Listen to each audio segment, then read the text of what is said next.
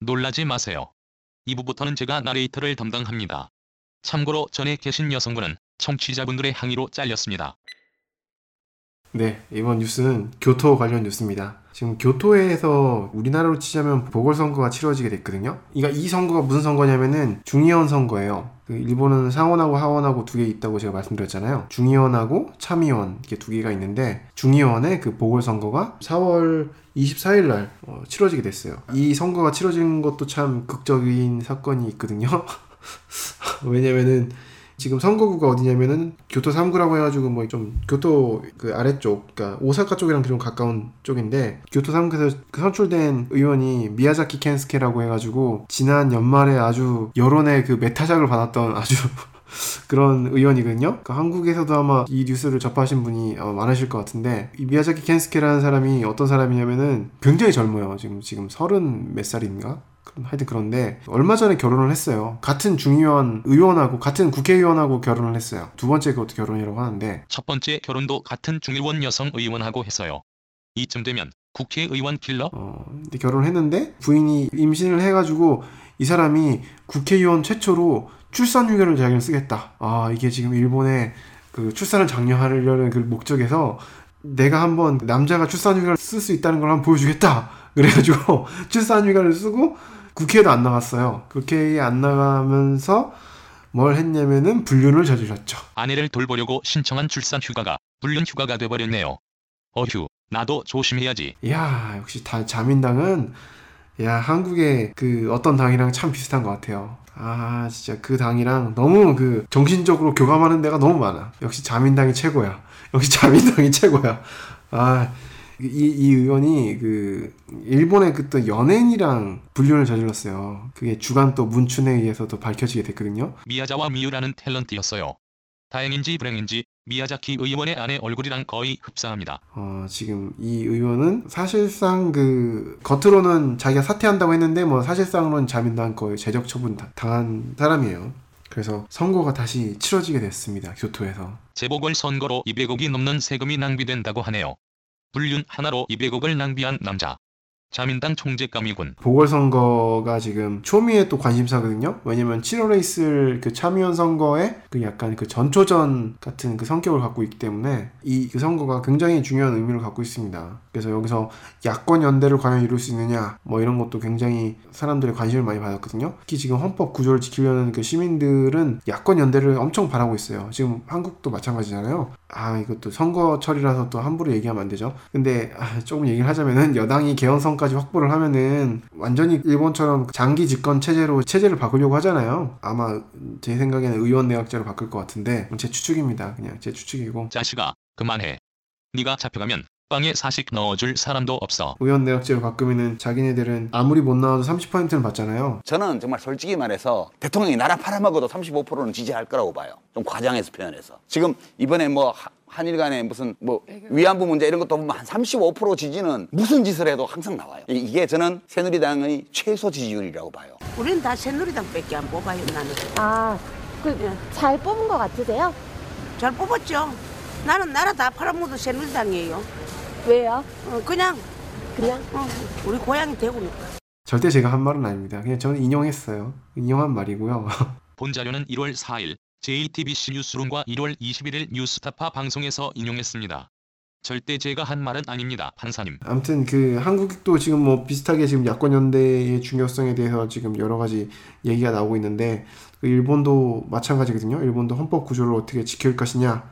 어, 야권 연대를 해야 된다. 어, 그래서 실제로 그 홋카이도 5구 보궐선거가 또 여기 교토에만 있는 게 아니라 홋카이도에도 있거든요. 음, 거기는 여당하고 야당하고 연대를 해가지고 단일 후보를 냈어요. 거기는 그 홋카이도에서는 단일 후보를 냈는데 교토에서는 그걸 실패했어요. 지금 이제 민진당이죠. 그 민진당의 그 당 본부가 있을 거 아니에요. 지역 본부 반대를 했어요. 협력을 반대했어요. 왜 그럼 홋카이도는 되고 교토는 안 되냐? 여기 이 뉴스를 좀 이해하려면은 좀 교토가 어떤 곳인가 이거를 좀 이해를 하셔야 되거든요. 우리 다 같이 교토를 이해해 보아요. 이 교토에 있는 민주당의 지역 본부가 왜 그 공산당을 싫어하냐? 이유는 딱 한 가지밖에 없죠. 공산당 때문에 선거에서 계속 졌기 때문이에요. 그 애증 관계가 그 엄청나게 있어요. 어, 그래서 그 쉽게 그 연대를 못하는 거거든요. 그러니까 우리도 그렇잖아요. 우리도 야권을 분열시킨 국민의당이 진짜 새누리당보다 더 싫잖아요. 야권 지지자들 사이에서는 그렇잖아요. 어, 그런 거랑 똑같다고 보시면 돼요. 일본이나 한국이나 같은 야당끼리 치고받고 싸우는 게 더 치열해요. 그러니까 데이터로 볼게요. 데이터로. 2014년도에 자민당이 그 당선이 되거든요. 아내가 임신하고 있었는데 불륜을 저지른 미야자키 의원이 당선된 때가 2014년도죠. 근데 이때 자민당이 몇 표를 얻냐면은 5만 9천 표를 얻어요. 민주당은 5만 5천 표를 얻어요. 그러니까 한 4천 표 정도가 차이가 나죠. 여기서 공산당이 몇 표를 얻고 있었냐면은 2만 6천 표를 얻어요. 그러니까 공산당이 캐스팅 보트를 갖고 있었다는 얘기죠. 그러니까 공산당이 그 후보만 안 내세웠다면은 민주당이 그러니까 야권 지지자들이 민주당으로 흘러가가지고 당선이 됐을지도 몰라요. 자, 2012년도를 보죠. 2012년도는 이게 아주 박빙의 승부가 펼쳐집니다. 자민당이 58,951표를 얻고 민주당이 58,735표를 얻어요. 그러니까 200표 차이도 안 났어요. 그- 이때는. 이때 공산당은 몇 표를 가져갔냐면은 2만 6천 표를 가져가요. 이때도. 그러니까 공산당은 2만 3만 정도는 나와요. 늘. 이 완전 제3 세력으로 완전 여기서 딱 굳어졌거든요. 우리나라의 진보당은 제3 세력은 아니잖아요. 제3 세력은 국민의당이잖아요. 그러니까 한국의 뭐 정의당이나 뭐 이런 데는 사실 뭐 4등인데 차이가 엄청나는 진짜 4등이잖아요. 그러니까 캐스팅 보트가 없는 4등이잖아요. 어, 아주 좀 무력한 4등인데 일본의 공산당은 그렇지 않다는 거죠. 특히 교토에서 그렇습니다. 이게 두 번 연속 진 거잖아요. 민주당이 그 야권의 분열로 인해서. 그러니까 엄청 열이 받죠. 이때. 어, 이제 엄청 열이 받죠.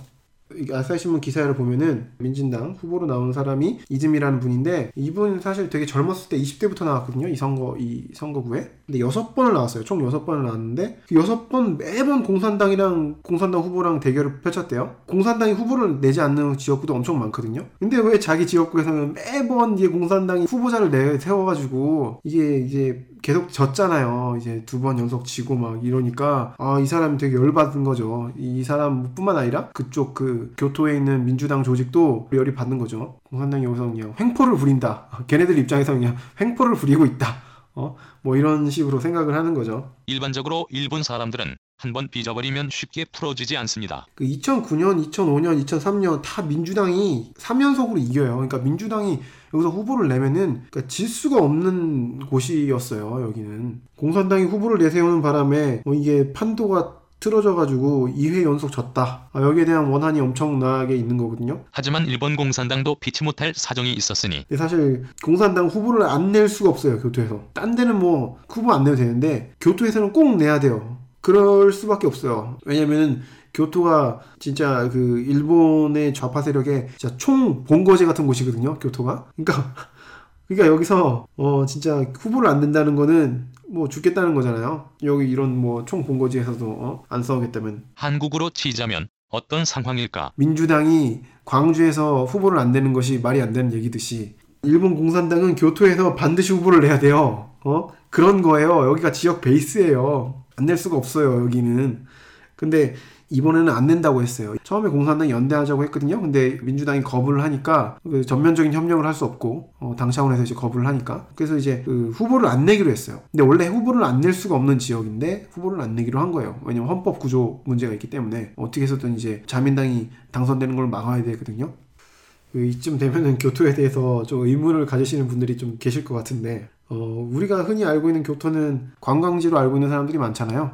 그래서 뭐 관광으로 먹고 사는 동네, 그냥 우리나라 경주 같은 공- 동네 이렇게 생각하고 계신 분도 있을 것 같은데 사실 그렇지 않습니다. 그렇게 보는 거는 교토를 진짜 겉만 보는 진짜 외지인의 입장에서 보는 게 어, 그런 입장이고 일본에서 사는 분들이 생각하는 교토는 그리고 일본인이 생각하는 교토는 그렇지 않죠. 자 교토처럼 새빨간 동네가 없어요, 여러분. 교토처럼 새빨간 동네가 없어요. 이제부터 아주 새빨간 도시 교토에 대해서 알려드릴게요. 그 일본의 니찬네루라고 한국의 일베 혹은 그 DC 인사이드 비슷한 일본 커뮤니티 사이트가 있는데 그 교토 얘기만 나오면은 진짜 일본 그 넷 우익들이 그 진짜 막 경악을 금치 못합니다. 어, 어떻게 그 예전에 그 천황이 기거했던 곳에서 그런 새빨간 놈들이 나왔느냐? 뭐 이런 이런 얘기로 꽃을 피우죠. 어, 아주 그냥 붕괴를 하죠. 교토는 진짜 재밌는 게 그곳 정치하고 사상은 진짜 일본에서 제일 왼쪽이에요. 하지만 그곳에 사는 사람들의 그 문화 생활 양식은 또 가장 보수적이에요. 이게 진보하고 보수가 공존하고 있는 동네예요. 이 동네가 교토가 진짜 만만한 곳이 아닙니다 이게. 그 일본의 그 뭐라고 하죠? 정중동이라고 해야 되나요? 정체되어 있는 것처럼 보이면서도 가장 멀리 나아간 굉장히 신기한 도시입니다 이게. 그럼 교토는 권총을 든 사무라이 같은 이미지인가? 아, 혼잣말입니다. 그러면 교토가 도대체 얼마나 진보적이냐? 어, 이런 걸 조금 알아봐야 될 것 같은데 우선은 그 교토의 그 사상이 왜 이렇게 붉게 물들었냐 이런 걸 조금 그 얘기할 때 진짜 빠질 수가 없는 게 교토대학이거든요. 그 교토의 그 사상을 뒷받침해주고 있는 대학이죠. 이 대학이 진보적인 대학이에요. 그러니까 일본에서 가장 빨간 대학이에요. 여기가. 그러니까 뭐 도시가 전체가 붉게 물들었죠. 제가 보기에는 그렇습니다. 진짜 진짜 붉은 대학 하나만 있으면은 진짜 도시 하나쯤은 다 붉게 물들 수 있어요. 제가 과장하는 게 아니냐 이렇게 생각하실 수도 있는데 사실 교토가 교육 도시예요. 교토 안에는 대학이 엄청 많아요. 교토에는 현재 4년제 대학 33개, 2년제 대학 13개가 있습니다. 교토 인구는 250만쯤 되는데 대학 수가 거의 50개에 육박하네요. 참 많죠. 교토의 인구의 사실 10% 이상이 학생이거든요. 뭐 그럴 정도로 이제 대학이 많고 그 학생들 젊은 층들이 많기 때문에 정확하게 이야기하면 교토시 인구가 140만 정도 있는데 그중 학생 인구가 14만 정도 됩니다. 그 친구들이 조금 진보적인 의견을 내면은 도시 자체가 확 바뀔 수 있거든요. 예, 그 정도로 학교가 갖고 있는 그 영향력이 엄청난 거예요. 근데 교토에 있는 대학들 중에서 가장 그 헤게모니를 쥐고 있는 대학이 교토 대학이잖아요. 한국에서는 그냥 뭐 노벨상 수상자를 배출한 대학 뭐 이렇게 뭐 알고 있고 TV에서도 뭐 그렇게 선전해 주잖아요. 연구 중심의 대학이다. 그래서 막 한국도 뭐 노벨상을 배출하려면 교토 대학을 본받아야 된다. 이런 얘기 하고 있는데 그 실상을 알면은 진짜 깜짝 놀랄 겁니다. 진짜 교토 대학 취재해온 PD 다 잘릴 거예요 아마. 어? 어떻게 그렇게 빨간 대학을 취재해왔냐? 뭐 이렇게 얘기를 할 텐데 근데 한국 보수들도 다 알고 있을 텐데 그 교토 대학의 명성을 근데 왜 냅두는지 몰라? 교토 대학 취재해 오면은 아, 하긴 뭐 씨, 요즘에 요즘에는 뭐 거의 학생운동 거의 맥이 끊겼거든요. 뭐 최근에 뭐 SEALDs 뭐 이런 그 학생운동 그룹이 나와가지고 헌법 9조를 지키기 위해서 뭐 다시 등장하긴 했지만은 몇십 년 동안 그 학생운동에 맥이 끊겨가지고 솔직히 그 어, 교토대학도 예전 같지는 않아요. 예전 같지 않은데 어, 그래도 아직까지 좌파 대학으로 유명하죠. 그 학생 운동이 과격했던 걸로도 상당히 유명하고 교토대학은 도쿄대학이랑은 좀 분위기가 달라요. 도쿄대학은 그 일본의 엘리트를 그 만들기 위한 그 엘리트 양성소에 좀 가깝거든요. 도쿄 대학은 나오면은 거의 다 공무원이 돼요. 거의 다 관료 공무원이 되죠. 만약에 그 교토 대학교에서 공무원이 나오면은 진짜 막 나라에 딴지 걸고 막 이런 이런 공무원이 나올 거예요. 진짜 아, 실제로 그렇대요. 실제로 어, 교토 대학교 총장이 막 농담 삼아 얘기하는데 일본이 발전하려면은 교토 대학교에서 공무원들이 많이 나와야 된다. 그래서 그런 농담이 있을 정도로 굉장히 교토 대학교는 도쿄 대학교에서 조금 안 하는 것들 뭐 그런 거를 좀 많이 하거든요. 도쿄 대학교가 좀 짜여진 커리큘럼을 좀 소화해 가는 엘리트들의 그 집단이었다면은 교토 대학교는 굉장히 이제 리버럴한 그러니까 사상의 자유 뭐 이런 거를 바탕으로 굉장히 자유롭게 연구하던 그런 대학이었어요. 그러니까 노벨상 수상자가 먼저 나오죠. 여기서 진짜 연구자의 흥미 본의 흥미 본의를 그 충족시키는 연구 뭐 이런 거는 다 교토 대학교에서 먼저 나왔거든요. 이제 또 사상적으로 들어가면은 어 굉장히 이제 붉은 사상을 많이 공부하던 곳이 교토대학교였죠. 도쿄대학교도 굉장히 많아요. 도쿄대학교도 그 안에 조금 이제 빨간 분들이 계신데 그 교토대학교의 명성을 따라오려면은 한참 멀었죠. 어, 수많은 그 교토대학교의 인재들 어, 감히 도쿄대학교가 따라올 수 없습니다. 한국 같았으면 바로 폐교됐을 아주 못된 학교입니다. 사실 교토대학에도 위기는 있었죠. 그 가장 그 역사적인 사건으로 좀 보자면은 1930년대에 일어났던 타키가 사건이 가장 좀 유명하거든요. 교토 대학의 반골 정신을 세상에 알린 역사적인 사건이죠. 실은 저도 한 성깔 합니다. 하하, 농담입니다. 어, 이거를 조금 자세하게 얘기하기에는 좀 시간이 부족해가지고 그 대충 그냥 간단하게 얘기하면은 정부의 사상 탄압에 반기를 든 그냥 사건이에요. 그 당시에 교토대는 제국대였거든요. 제국대가 뭔지 모르시는 분들을 위해서 잠깐 설명을 드리자면은 전국에 골고루 하나씩 있었던 국립대예요, 국립대. 근데 당시에는 일본에서 그 대학 진학률이 10%도 안 됐거든요. 아주 굉장한 그 엘리트 집단들이었어요. 대학생들이. 뭐 한국도 그랬지만은. 당시는 대학 자체가 손에 꼽을 만큼 희귀한 교육기관이었습니다. 그러니까 제국주의를 뒷받침할 어, 우수한 인재를 기르기 위해서 어, 이런 대학교들을 설치했는데 한국에도 있었죠. 한국의 그 서울대 전신이 경성제국대였잖아요. 뭐 타이완에도 있어요. 타이완에도 하나 있었고. 당시 그 제국대 교수직은 굉장한 그 학자로서의 지위도 높은 사람이었고 그 신분도 굉장히 높았어요. 제국대라고 하면은 그 당시 뭐 대학이 얼마 몇 개 안 됐으니까 그 타키가라는 사람이 교토대학교 법학부 교수였거든요.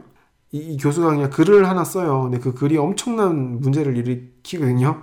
내란죄랑 간통죄 이 두 죄목에 대해서 조금 자기의 견해를 밝혀요. 잡지 같은데 기고를 해가지고 내란죄, 뭐 간통죄 우리나라도 이제 낯설지 않은 단어죠. 한국에서 자주 오용되는 범죄. 간통죄는 없어졌긴 했는데 어, 내란죄는 아직도 대한민국 체제를 지키기 위해서 어, 오늘도 열심히 활약을 하고 계시죠. 내란죄.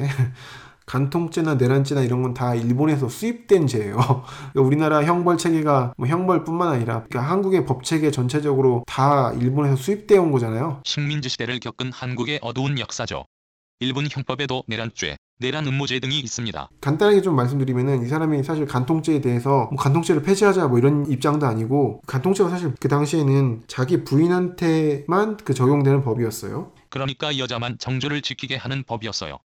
일본 남성들을 위한 법이죠. 아 왜 여자한테만 그걸 적용해요? 남자한테도 적용해야지 뭐 이렇게 생각을 할 수 있잖아요. 당연한 거잖아요. 이게 당시 왜 문제가 됐냐면은 그 당시 천황이 뭐 지금은 일부 일처제인데 그 당시 천황은 이제 부인이 한 명이 아니었어요. 그러면은 천황이 간통을 하고 있는 거잖아요. 정절을 지켜야 되는 거는 여자뿐만이 아니라 남자도 마찬가지다 이런 내용이니까 이게 천황 모독한 그런 죄로 걸린 거예요. 어, 이 타키가 교수가 일본에서 진짜 굉장히 불경한 죄거든요. 잘못하면 죽을 수도 있는 어, 굉장히 불경한 죄인데 일본이 제국주의 시절에는 그랬답니다. 지금은 언론의 자유가 있기 때문에 표면적으로는 천황에 대한 욕을 할 수 있어요. 하지만 일본 우익들한테 칼을 맞죠. 그래서 일본 정부가 타키가와 교수를 해임시키려고 해요. 그 움직임에 반발해가지고 그 같은 동료 법학과 교수들 그 교수들이 다 일어나가지고 사직서를 내버려요. 그 그만둔 사람들이 다 어디로 갔냐면은 리츠메이칸 대학으로 다 갔어요. 그래가지고 그래가지고 리츠메이칸 대학도 빨갛게 되는 거예요. 정확하게 얘기하면 일부 교수들의 사표는 기각되어 결국 교토대학에 잔류하게 되고 그 이외 총 18명의 교토대학 교수들이 리츠메이칸 대학으로 옮겨가게 됩니다. 제국대는 국립대라 가지고 굉장히 그때 정부의 그 입김이나 뭐 이런 게 셌었거든요. 어, 나는 이런 환경에서 자유로운 연구를 할 수 없다. 이래가지고 그 리츠메이칸 대학으로 다 넘어가요. 법을 가르치는 거죠 거기서. 어, 그러니까 리츠메이칸 대학이 자연스럽게 진보적인 대학이 되는 거예요. 이게 괜히 진보적인 대학이 되는 게 아니라 당시에는 교수가 부족하던 시절이어서 리츠메이칸 대학 측도 우수한 교수진을 다수 얻게 되어 내심 기뻐했다고 합니다. 그 교수들이 이제 사직서를 내고 뭐 이러니까 그 파장이 교토대학교 학생들에까지 넘어가요. 그러니까 학생 운동에 불을 붙인 거예요, 교수들이. 교수들이 막 전부 사직서 내고 뭐 이러니까 학생들이 또 열받아가지고 야 왜 우리 교수님들을 괴롭혀 해가지고 뭐 다 일어난 거죠. 그래가지고 이게 또 전국적인 이제 데모로 확산돼요. 서슬퍼런 제국주의 시절에도 일본의 일부 양심적인 지식인들은 이렇게 활약을 했었죠. 지금은 오히려 그때보다 못한 것 같아요. 이게 엄청난 사회 문제로 이제 비화됐거든요. 당시 특히 대학생들, 대학 교수들은 진짜 엘리트 중에 엘리트였거든요. 지금 대학 교수들은 지위가 많이 낮아진 것 같아요. 그 당시에 비하면은. 왜냐면 그 수가 많아져가지고. 당시에는 진짜 막 일본을 진짜 이끌어갈 사람들인데 이 사람들이 그러니까 정부의 반기를 드니까 그 일본 정부는 굉장한 타격을 받게 되는 거죠. 구체적인 뭐 사건 경위가 뭐 엄청난데 뭐 그 얘기를 다 하지는 않고 아무튼 교토대학은 빨겠다. 결론은 교토대학은 무지하게 빨겠다. 보통 빨간 게 아니라 진짜 어 일본의 좌파들의 정신적 지주가 될 정도로 빨겠다. 이게 이게 중요한 얘기거든요. 그리고 그 옆에 있던 사립대학인 리츠메이칸 대학도 빨갛게 물들여 버렸다. 뭐 이 얘기. 하여튼 그 얘기를 전해드리고 싶었습니다. 일본의 거장 쿠로사와 아키라 감독의 나의 청춘에 후회는 없다는 이 사건을 모델로 만들어진 영화입니다. 관심 있으신 분들은 찾아보시길. 사실 교토대학교는 최근 들어서도 일본 우익들한테 엄청난 교- 공격을 받고 있거든요. 일본의 그 민족학교가 있거든요. 그러니까 저번에 말씀을 좀 드렸는데 북한이 지원해서 만든 한국어 학교가 있어요. 그러니까 한국어로 교육시키는 그런 교육기관이 일본 내에 많거든요. 일본에서 그 민족학교는 그 외국인 학교로 분류가 되거든요. 그러니까 외국인 학교를 졸업한 그 학생은 사립대 학교 시험을 볼수 있어요. 사립대 학교는 뭐 사립대 총장의 재량으로 이렇게 판단할 수 있는 문제니까 결국 입학을 할 수 있는데 하지만 국립대학교는 일본 정부의 소관이라 그동안 입학시험 응시 자격조차 부여하지 않았습니다. 즉 아무리 공부를 잘해도 조선학교를 졸업한 학생은 동경대를 갈 수 없었다는 말입니다. 뭐 니들은 외국인 학교니까 니 니들이 만든 조선대학교 가 뭐 이런 이런 거거든요. 조선대학교가 사실 일본에 있어요. 아 한국의 조선대학교가 아니라 그 민족학교처럼 민족대학교를 만든 거거든요. 일본에 민족학교를 졸업하면 조선대학교 가는 학생들이 거의 대부분이었어요. 예전에는 최근 들어와가지고 어, 점점 점점 이제 일본 대학교를 가고 싶다. 왜냐면 조선대학교 나와가지고 취업할 때가 마땅치 않거든요. 다시 그 민족학교 선생님이 되거나 뭐 이런 길밖에 없어요. 뭐 일본에서 굉장히 차별 받으니까 일본이란 사회에서 제1교포들은 변변한 직업을 갖기가 매우 힘들었어요. 대부분의 사람들이 장사를 했죠.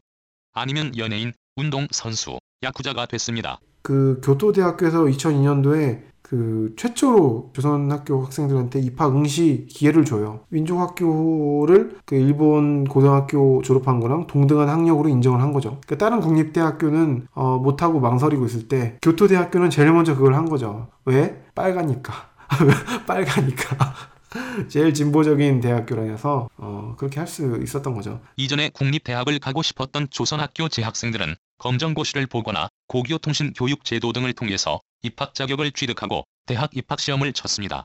참 힘든 시절이었죠. 일본 우익들한테 엄청나게 비난을 받아요. 교토대학교가. 당시에 뭐 항의 전화랑 항의 뭐, 뭐 이런 게 엄청 많았다고 해요. 교토대학교에. 그래도 뭐 교토대학교는 해요. 교토대학 파이팅. 음, 뭐 교토대학교 빨간 건 알겠다. 근데 왜 교토 전체가 빨갛게 물들었냐? 이런 의문을 갖고 계실 분들이 많을 것 같은데 이것도 사실 교토대학교 출신이 붉게 물들게 하는 겁니다. 교토를. 좀 구체적으로 보자면은 니나가와 토라조라는 인물이 있어요. 그러니까 교, 교토대학교 경제학부 출신이에요. 그러니까 경제학을 배운 거죠. 교토대학교에서 당연히 막스 경제학을 배웠어요. 교토에서.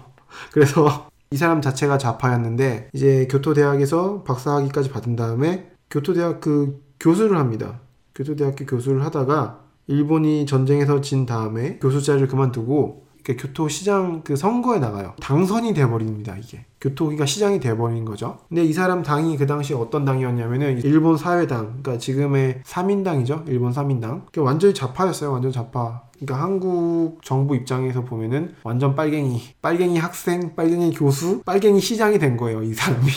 아주 붉은 붉은 교토를 이끌게 되죠. 뭐 시장 한 번 하고 뭐 두 번 하고 뭐 이 정도면은 뭐 그다지 뭐 영향을 받을 게 없을 것 같은데 1950년부터 1978년까지 그러니까 28년을 해요 시장을 당연히 이 당연히 당연히 교토가 빨갛게 물들 수밖에 없죠. 일본 우익들이 당연히 교토를 싫어할 수밖에 없죠. 니나가와 시장은 당시 건설붐으로 상징되는 일본 중앙정부의 성장 정책에 정면으로 반대하는 정책을 시행합니다. 고속도로를 이제 교토에 관통하게 하려고 일본 정부가 이제 계획을 어, 짰거든요. 사실 그렇게 했으면은 지금 교토의 모습이 많이 달라져 있었겠죠. 그 당시 니나가 시장은 그런 걸 다 막아버렸어요. 고속도로 같은 거 놓으면은 교토의 그 풍광이나 뭐 이런 걸 해친다. 어, 그리고 우리는 고속도로 없어도 잘 살 수 있다. 뭐 이래가지고 그러니까 지금 그 우리가 생각하는 그 개념하고 완전히 다르죠. 우리는 지금도 그러잖아요. KTX 우리 역 지나가게 해주세요. 뭐 이런 거, 어, 우리 지역 지나가게 해주세요. 뭐 이런 거 하고 야, 고속도로를 더 놔야 된다. 도로를 더 놔야 된다. 뭐 이런 얘기 하는데 뭐 일본도 마찬가지거든요. 그런 거에 미쳐가지고 그냥 나라 빚이 막 늘어나는 거죠. 당시 자민당은 선거철 때마다 니나가와 시장 때문에 교토가 발전을 못하고 있다고 원색적으로 비난했어요. 이 사람은 좌파라 가지고 그런 것보다는 분배가 중요하다. 중앙 정부에서 시행하는 개발 정책 같은 거에 막 반대하고 뭐 그랬죠. 사실 원자력 발전소도 교토 근처에 하나 놀라고 했거든요. 발전소 없어도 잘 살 수 있다는 그 배짱. 우익들은 매우 싫어했었죠. 교토 근처에는 원자력 발전소가 그래서 없어요 지금. 그 니나가와 시장이 반대해가지고 어떻게 보면 선, 선견지명이죠. 그리고 교토 가보시면 알겠지만은 교토에 고층 건물이 하나도 없잖아요. 왜냐면은 주변에 그 풍경을 해칠 수 있다고 그래가지고 못 짓게 막아놨거든요. 시 조례로 막아놨어요. 못 짓게. 그것도 이제 사실 다 이 사람 때 한 거거든요. 거의. 사실 교토 타워도 겨우 지을 수 있었어요. 교토 타워 건설 후 교토시에서는 다시는 교토 타워 같은 고층 건물을 함부로 못 짓게 경관조례라는 것을 만들어버려요. 일본 최초의 노면 전철 그게 교토에 있었다는 거예요. 그게 지금 아직까지 남아 있었으면은 뭐 일본 오타쿠들의 진짜 성지가 됐었겠죠. 일본이 또 최초라는 말을 굉장히 좋아하잖아요. 어, 최초, 뭐 처음 어, 이런 말을 굉장히 좋아합니다. 아니 뭐 이상한 의미가 아니라 어, 이상한 의미가 아니라 어, 이런 걸 좋아하기 때문에 어허. 무슨 생각을 하시는 겁니까?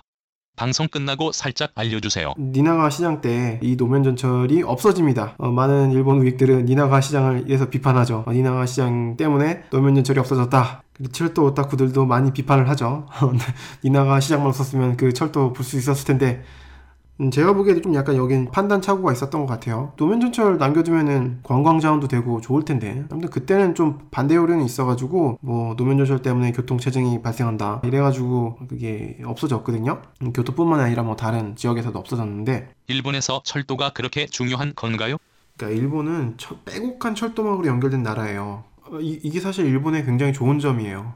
어, 왜냐면은 차 없이도 충분히 편리하게 살 수 있잖아요. 이게 얼마나 좋아요. 교토는 다른 대도시에 비하면은 굉장히 불편하거든요. 왜냐면은 그러니까 도시 중심부에 철도역이 없잖아요. 그러니까 철도가 깔려 있지 않는 상황이잖아요. 그러니까 교토 외부에서 살던 사람들은 교토 가면 다 불편하다고 해요. 도쿄나 오사카 같은 경우에는 중심부에 다 철도망이 깔려 있거든요. 도쿄 같은 경우에는 이게 도쿄 중심부를 이제 23구를 순환하는 선이 야마노테선이거든요. 그러니까 일본 그 오타쿠들이 제일 좋아한다는 그 선. 근데 교토에는 그런 게 없단 말이죠. 교토에는 왜 그런 게 없을까? 사실 그 교토 교토 그 중심부에 그렇게 철도망으로 빼곡하게 연결될 수 있거든요. 적어도 제가 보기에는 한 다섯 개 선, 다섯 개는 좀 오반가? 한 세 개 선 정도는 들어갈 수 있거든요. 교토에. 근데 그 당시 일본의 성장주의자들은 계속 교토에 철도를 놓자고 꼬셨어요. 그러니까 도쿄랑 오사카 같은 그런 도시 계획을 하자고 꼬신 거라고요. 계속. 근데 니나가와 시장은 그걸 거부했죠. 그걸 거부했죠. 그걸 거부하고 뭘 만들었냐면 지하철을 만들었어요. 지하철. 그래갖고 그 공사만 어, 거진 한 10년 걸렸죠. 뭐 2호선까지 생각하면은 또 몇십 년 걸린 건데 아무튼 돈 엄청 들이고 그 맨날 적잖아요. 그게 지상철보다 돈이 진짜 몇십 배는 더 들거든요. 근데 교토의 자연 환경을 해칠 수 없다고 그래가지고 그걸 그걸 밀고 간 거예요. 교토의 지하철은 도쿄와 비교하면 경제성이 없어요. 도쿄는 교토와는 달리 인구도 많고 지대가 비싸서 경제성이 충분히 있죠. 그러니까 일본의 성장주의자들 입장에서는 진짜 막 속이 터지죠. 아까 제가 노면 전철 얘기를 해드렸잖아요. 그 철도를 놓자는 그런 발상이 있었다고요. 교토에도. 그러니까 교토가 진짜 도쿄처럼 될 수 있었다고요. 근데 교토 사람들은 그걸 거부했어요. 남들이 예 할 때 아니오라고 하는 교토. 이런 반골 정신이 교토를 특별하게 만들었습니다. 그러니까 교토 사람들은 이게 보수적이니까 자기네들의 그 천년 동안 이어져 온 그 도시 계획, 그러니까 도시 구획을 지키려고 했어요. 그러니까 무분별하게 개발하고 뭐 이런 거, 이런 걸 별로 안 좋아했다는 거죠. 보수적이라는 게 그거 아니에요. 지금 이 상태를 지키고 싶다. 이 얘기 아니에요? 근데 일본 우익의 말을 따르면은 교토 사람들이 갖고 있는 도시 구획이 변화하게 돼요. 이 지점을 니나가 시장이 파고 들어간 거죠. 개발이 능사가 아니다. 성장이 능사가 아니다. 이렇게 해가지고 교토 사람들의 보수적인 지점을 그러니까 역이용하는 거죠. 이렇게 전통을 지키려는 교토 사람들의 보수성이 오히려 좌익 세력을 지지하는 결과를 낳게 됩니다. 철도를 놓지 않습니다. 이게 굉장히 이게 중요한 지점이거든요. 철도를 놓지 않아요. 오히려 그냥 버스로 그냥 가는 거예요. 교토 사람들의 지지를 받아요, 그게. 교토에는 고층 건물도 없다라는 걸 말씀드렸잖아요.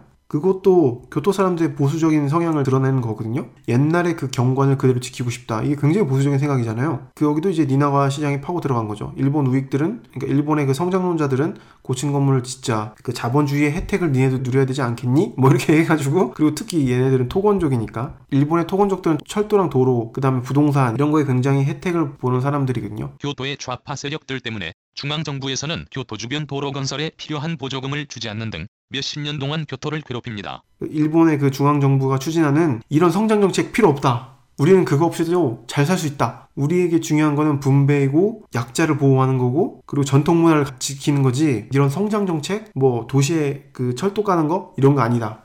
거부를 해요. 결국 20몇 년 동안 계속 당선이 되는 거예요.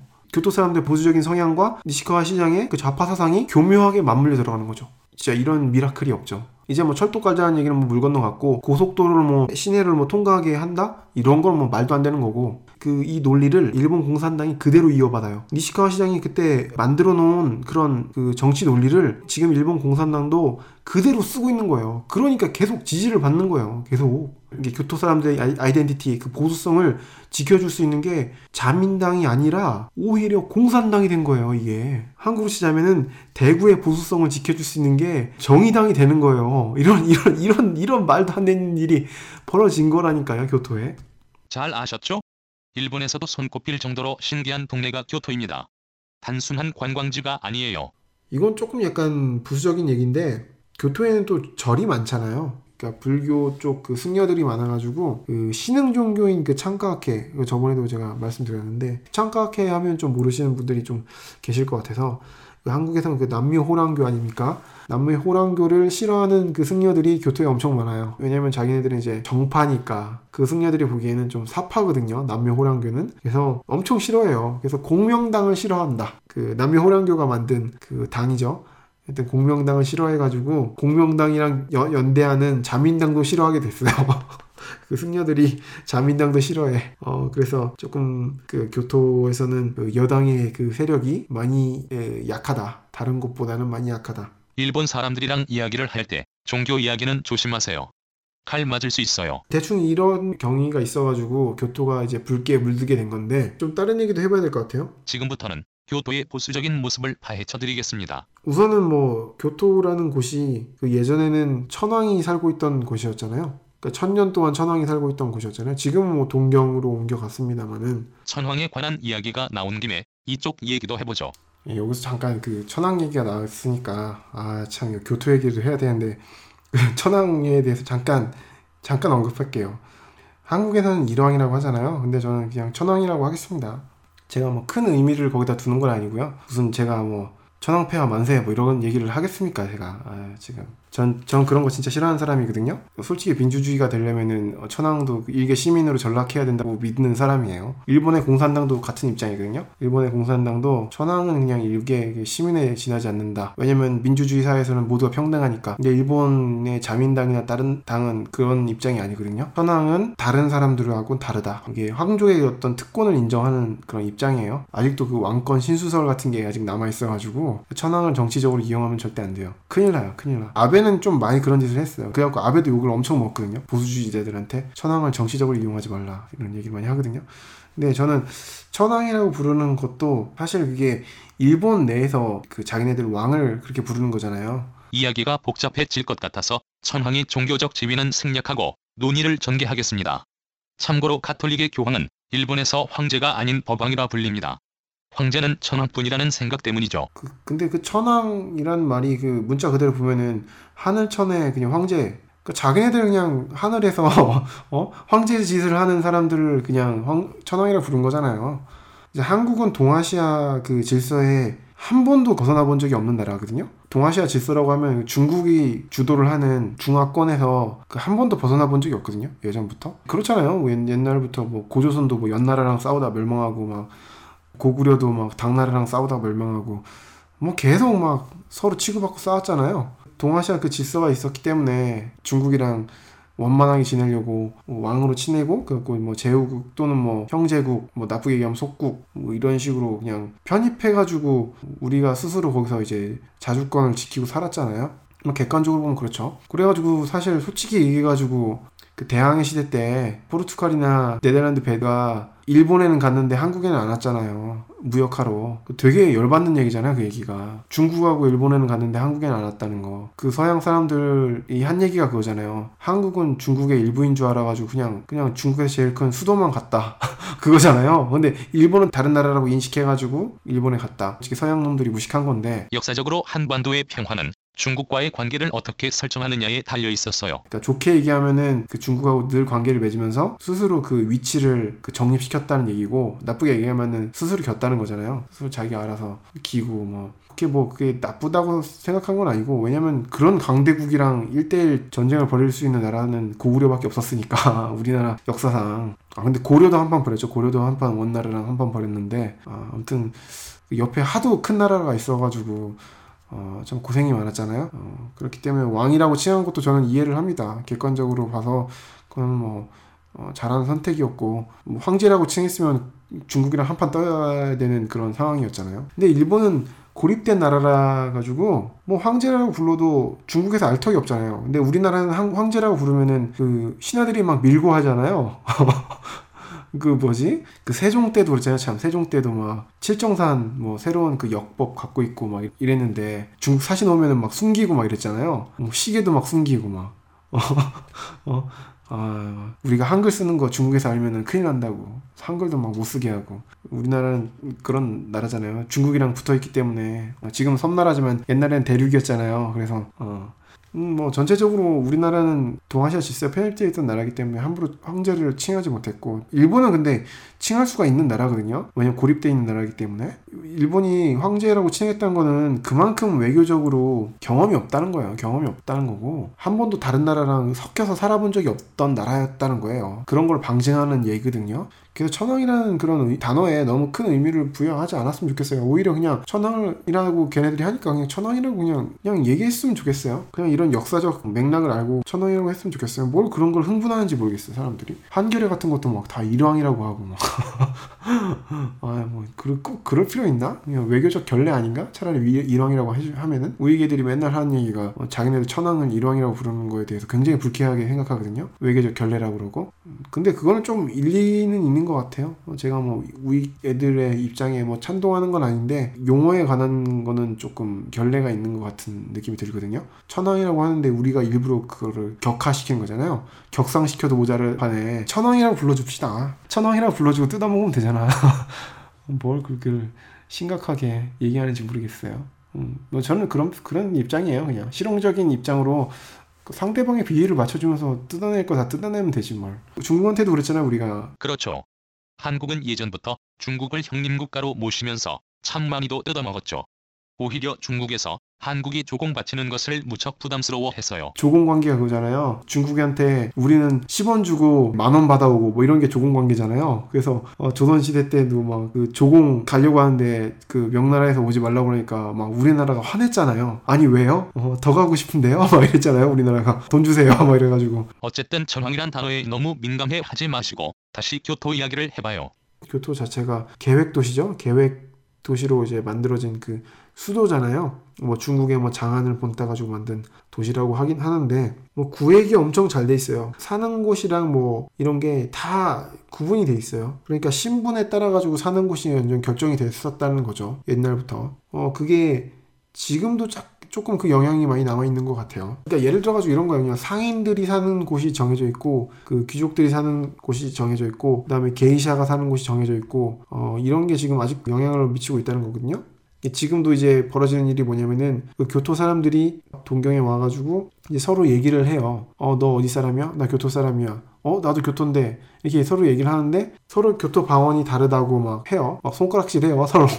근데 그럴 수밖에 없는 게 교토는 강 하나만 건너도 말이 달라져요. 그러니까 신분에 따라 가지고 사는 곳이 정해져 있었기 때문에 당연히 그럴 수밖에 없죠. 왜냐면 그 직업에 따라 가지고 쓰는 말도 다르고 뭐 그렇잖아요. 그 교토가 굉장히 좁은 곳이긴 한데 굉장히 다양해요. 문화가 다양해요. 여러 신분의 사람들이 모여 있던 지금도 모여 있는 그런 곳이기 때문에 근데 동경이나 이런 데 섞여 살죠. 보통 다른 도시들은 이제 많이 섞여 살거든요. 아 물론 뭐 부자 동네도 있고 막 이건 있긴 한데 거의 많이 섞여 살거든요.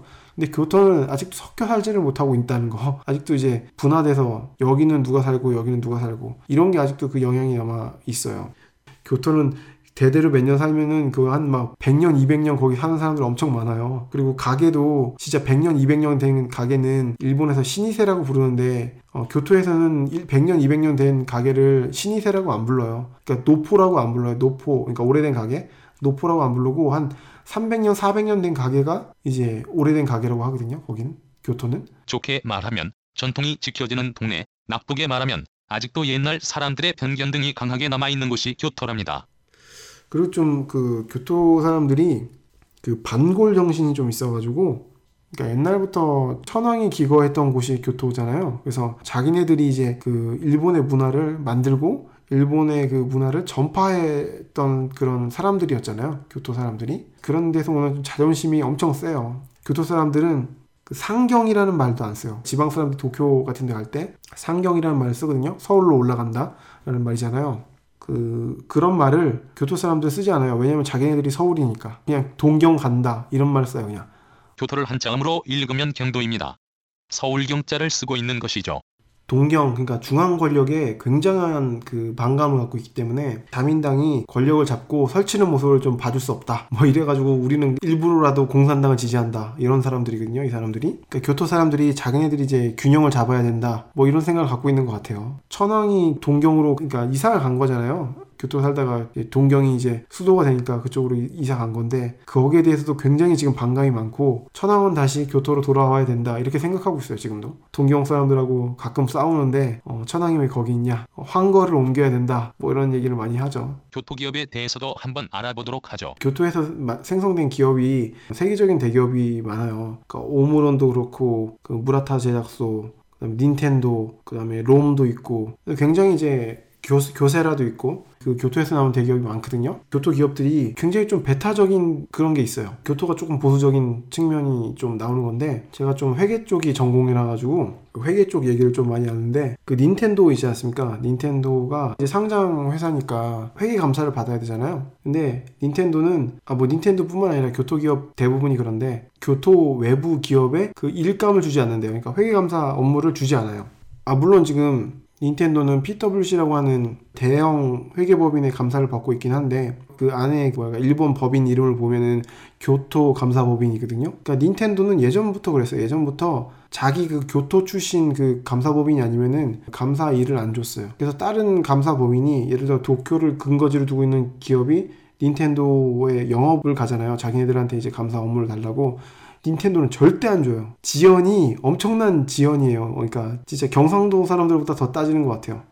지역 연대 의식이 엄청 강해가지고 이제 외부 기업에게는 엄청 배타적인데 같은 교토 기업에게는 또 굉장히 또 너그러워요. 같은 교토 기업끼리는 기술 개발까지 공동으로 진행하는 등 긴밀하게 협조하고 있다고 합니다. 같은 교토 사람은 믿을 수 있다. 하지만 외지인은 못 믿겠다. 그 기저에 그런 정서가 쫙 깔려 있거든요.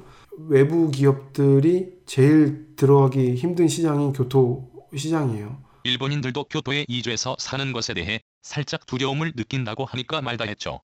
엄청 보수적인 곳이에요. 이거는 조금 일본 우익들이 하는 얘기인데요. 천민 집단이 있어요, 일본에. 메이지 유신 이후로 다 해방됐는데, 어, 해방돼도 아직도 차별을 받고 있거든요. 왜냐면 호적에 다 남잖아요. 어디 출신이라는 게 호적에 다 남잖아요. 일본에도 호적 보면 다 나오거든요. 어, 원적이 어딘지 뭐 이런 거 다 나오거든요. 그래가지고 특히 결혼할 때 많이 파혼 당하고 막 이래요. 그 사람들이 불황민이라고 불리는 사람들인데 교토에 있는 불황민 그 동맹이 제일 강성해요. 그러니까 뭐 시장이 뭐 좌파 시장이었으니까 약자 같은 걸 되게 보호하는 그런 게 있었거든요. 그래가지고 일본 우익들이 엄청 싫어해요. 불황민 동맹 같은 거를 우익들은 원래 강한 자 편이잖아요. 우익이라는 게 원래 그런 거잖아요. 법 같은 거 중시하고 그러니까 법이 원래 강한 자들을 위한 거니까 불황민들 때문에 그 교토가 좌경화가 됐다. 뭐 이런 논리를 그 인터넷에서 많이 펼치거든요. 불황민들이 하도 설치돼가지고 교토가 작용화가 됐다 뭐 이런 얘기를 많이 하는데 어, 그건 좀 아닌 것 같아요. 불황민들 인구 뭐 다 해봤자 음, 1%도 안 되거든요. 그 사람들 큰 정치 세력은 아닌 것 같아요. 약자니까 좀 목소리를 좀 높이는 것 뿐이지 음, 엄청나게 뭐 이렇게 힘을 발휘하고 있는 것 같진 않아요. 또 일본 우익 애들이 하는 얘기가 일- 교토가 작용화된 이유가 거기에 제일교포가 많이 살아서 그렇다. 제일교포 애들이 하도 뭐랄까 설쳐돼서 그렇다. 이런 얘기를 또 하는데 어, 이 얘기도 전혀 근거가 없거든요. 어, 인구의 1%도 안 돼요, 이것도. 그러니까 인구가 뭐 돼야지 뭐, 이게 뭐 힘을 발휘하거나 뭐 하지.